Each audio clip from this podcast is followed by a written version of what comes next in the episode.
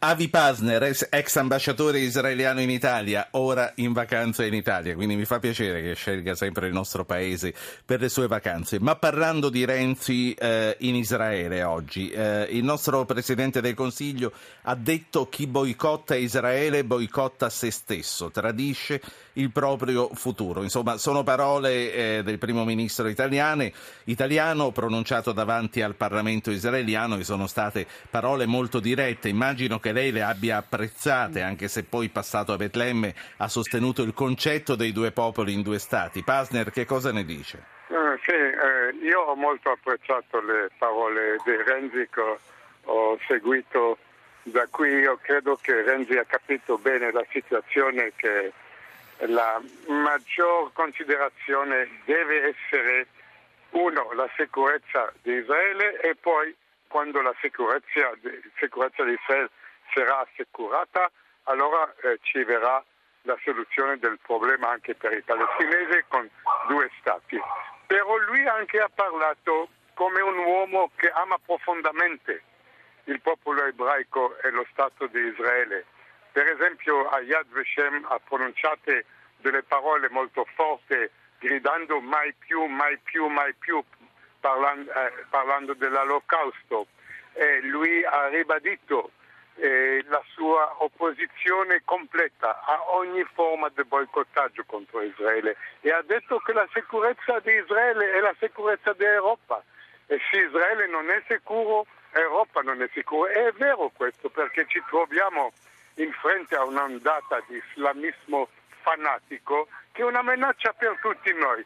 Noi siamo in prima fila del combatto contro questo terrorismo, però anche l'Europa eh, prende parte a questo combatto e è la ragione per la quale Renzi è stato accolto con tanto calore, con tanto amore per l'Italia, per sì. l'Italia perché in Israele c'è un profondo amore per l'Italia. Vediamo che abbiamo una lunga storia comune, una, eh, delle, una, eh, la tradizione giudeo-cristiana che è il fondo eh, certo. delle nostre religioni. Abbiamo tanto in comune e l'Italia rappresenta tutto ciò che ama Israele. Ambasciatore Pasner, è rientrato un po' il risentimento per la soddisfazione con la quale, assieme a buona parte della comunità internazionale, abbiamo accolto l'accordo sul nucleare iraniano? Noi siamo in contro, eh, completamente in contro e io ho ascoltato sui titoli che voi avete dato che il risultato di questo accordo sarà un corso, una corsa all'armamento nucleare nel Medio Oriente. E questa è l'ultima cosa de, della quale abbiamo bisogno. Noi lo abbiamo detto, non è un buon accordo, è un accordo che ha dato all'Iran tutto ciò che l'Iran voleva perché eh, mi sembra che Obama voleva questo accordo come una legazione storica eh, de, de, del suo, della sua presidenza, voleva l'accordo, però l'accordo è un pericolo per il Medio Oriente perché fra dieci anni ufficialmente l'Iran potrà avere delle armi nucleari e nel frattempo eh, dei, dei, dei, paesi come l'Arabia Saudita, la Turchia, l'Egitto, anche vedendo che l'Iran avrà delle armi nucleari, anche loro vorrebbero avere queste armi. Allora c'è questo pericolo alla corsa all'armamento nucleare nel Medio Oriente il primo ministro Netanyahu lo ha detto anche a, a, a Renzi. Renzi ha un'altra posizione come eh, la posizione europea che è per questo accordo, però io credo che il tempo ci darà ragione. Ambasciatore Pasner, eh, con Obama, lei ha citato Barack Obama adesso, con Obama, con gli Stati Uniti, le cose come vanno? Gli interessi israeliani, mm, mi corregga se sbaglio, ma sembrano pesare oggi un po' meno sul congresso. No, no, no, no. Israele, eh, prima che c'è un'alleanza tra Israele e Stati Uniti e anche quando abbiamo delle differenze sono delle differenze eh, fra alleati come nella seconda guerra mondiale c'erano delle differenze fra diciamo, gli Stati Uniti e l'Inghilterra, però queste sono delle differenze fra alleati, è cosa normale. Noi siamo, eh, siamo in, un, in una posizione che possiamo dire a voce alta quale è la nostra posizione, anche se è diversa di quella del Presidente Obama. Sì. Riguardando il congresso, io credo che il congresso nel primo voto del congresso che sarà fa 60 giorni non accetterà questo accordo. Certo. E allora ci sarà un veto del Presidente Obama e torna, torna tutto al Congresso che allora dovrà avere una maggioranza di due terzi. Sì. La faccio parlare con un ascoltatore, poi la saluto e la lascio alla sua serata italiana. Flavio dalla provincia di Bari. Buonasera Flavio. Buonasera, buonasera. Sono Prego. un po' emozionato a intervenire perché la seguo da sempre. Sì, eh, a eh, me fa molto piacere averla, non deve essere emozionato. Dica. Eh, volevo dirle, eh, non mi è molto chiara la posizione del nostro Presidente del Consiglio quando ha sostenuto oggi che eh, la sicurezza di Israele è la nostra sicurezza e contemporaneamente sosteniamo questo accordo che il Presidente Netanyahu israeliano continua a dire che sia un pericolo. E, cioè, non capisco dove sta la verità. Sì, mh, mm, ah, è, c'è un po' di acrobazia, è sembrato anche a me in questa, in questa affermazione e non c'è nessuno eh, che le possa rispondere direttamente. E, mh, mm, dobbiamo dire però che insomma, nel momento in cui dice eh, chi boicotta Israele boicotta se stesso, mi sembra che parli abbastanza chiaro eh, sul, sul rapporto di amicizia e di solidarietà che abbiamo con questo paese. E lei che cosa ne pensa, partner? Io sono d'accordo con lei perché c'è una, ancora una volta lo, lo ribadisco, c'è un'amicizia profonda entre Israele e l'Italia, anche se anche noi non vediamo tutte le cose nella stessa maniera, però ci sono anche interessi comuni qui, interessi non solamente italiani, interessi europei interessi di Israele, interessi degli Stati Uniti fermare il terrorismo che minaccia. Voi avete visto ciò che è successo con i quattro eh, italiani nella Libia e noi vediamo degli attacchi eh, nell'Egitto sulla nostra frontiera con il Sinai, vediamo degli attacchi sì. eh, sulla Siria e noi siamo i primi minacciati, però anche l'Europa è minacciata e per questo c'è un profondo interesse di lavorare sì. insieme. Io credo che nella sua visita Renzi l'ha ribadito, l'ha detto e l'ha detto ancora una volta, la sicurezza di Israele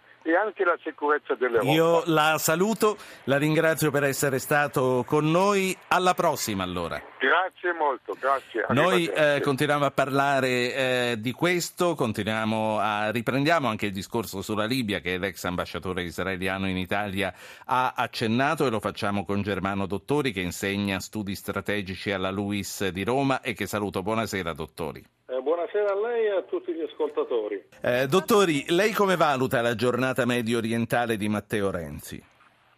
Bah, eh, intanto non vi è alcun mistero sul fatto che l'Italia sia un paese di, profondamente amico di Israele e che il Presidente del Consiglio intenda preservare con lo Stato ebraico rapporti di assoluta eccellenza. A me hanno comunque impressionato altri due aspetti di questa visita. Il primo il fatto che Renzi abbia inteso ribadire che l'attentato compiuto al Cairo contro il nostro consolato generale non altererà di un millimetro uh, i rapporti tra l'Italia e l'Egitto, il che eh, significa che eh, l'Italia rimane eh, diciamo, ancorata a questo pilastro della sua politica in, in Nord Africa, mentre magari qualcuno pensava che qualche correzione sarebbe stata fatta. L'altro elemento che mi ha molto colpito è che proprio in Israele Renzi abbia ribadito una volta di più il fatto che l'Italia desidera veder rientrare in gioco come global player, attore globale, la federazione russa. È una cosa che di tanto in tanto esce fuori, ma che comunque conferma il fatto che l'Italia ha un grande interesse a che la pagina della contrapposizione tra la Russia e l'Europa eh, collegata alla crisi in Ucraina venga finalmente archiviata. Senta, ci stiamo costruendo una credibilità di interlocutori internazionali con, con queste presenze, con questi viaggi?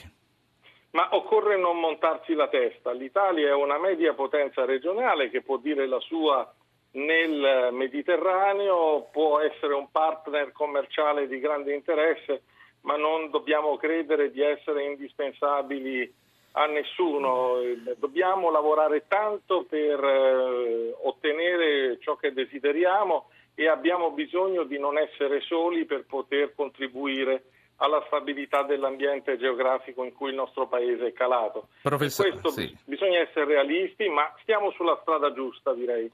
Professore, un tunisino e un pakistano arrestati a Brescia per propaganda ISIS. Si facevano i selfie per le strade di Milano e di Roma scrivendo siamo fra di voi.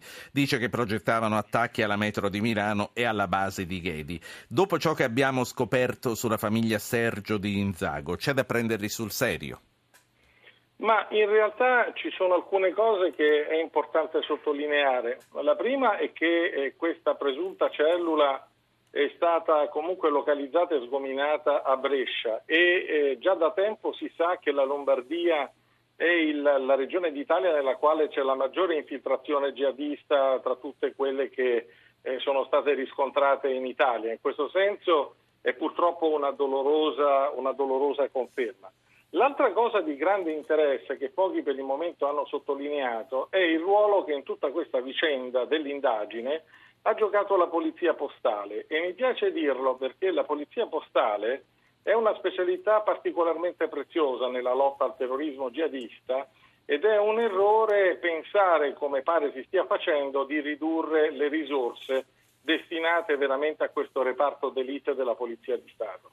Quindi fino adesso diciamo che il lavoro investigativo ha dato i suoi frutti e probabilmente è riuscito a disinnescare dei pericoli reali che c'erano. L'ultima cosa che le voglio chiedere per ripassare eh, questa giornata è sui rapiti in Libia, eh, per i quali la pista che sembra prevalere sulle altre è quella della ritorsione contro la detenzione degli scafisti. Lei ci crede?